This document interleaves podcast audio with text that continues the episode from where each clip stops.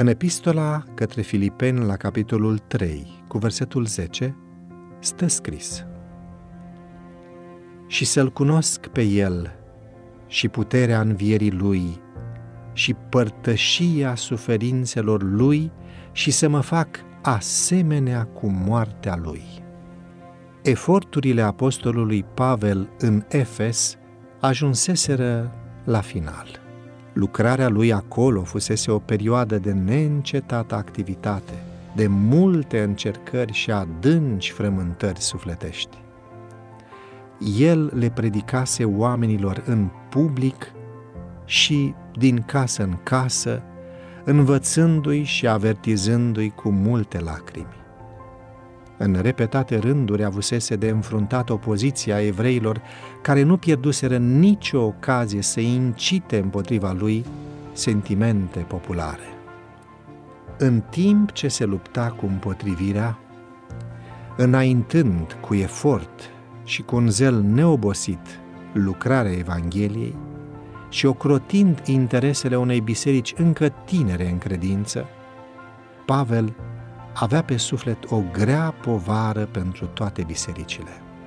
Vestea despre vreo apostazie într-una din bisericile întemeiate de el îi genera o adâncă mâhnire. Se temea ca nu cumva eforturile lui să nu se dovedească în zadar.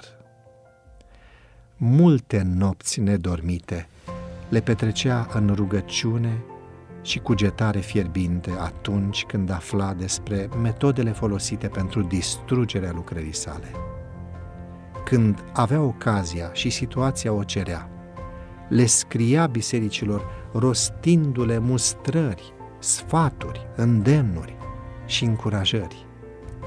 În aceste epistole, apostolul nu insista asupra propriilor încercări.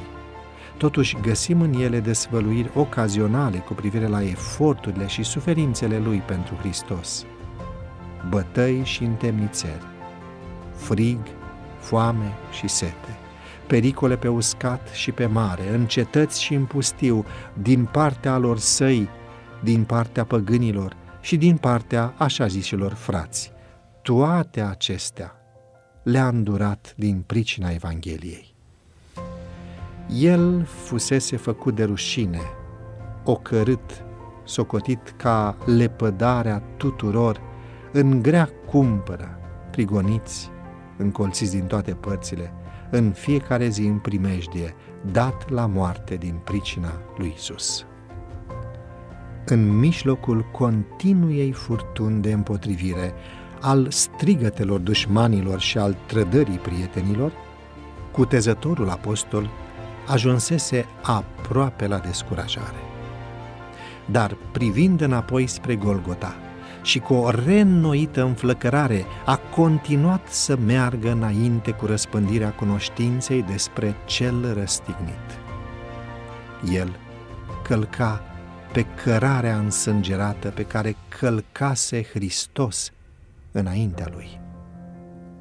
Nu căuta să fie cruțat de luptă până în ziua când avea să-și pună jos armura la picioarele răscumpărătorului său.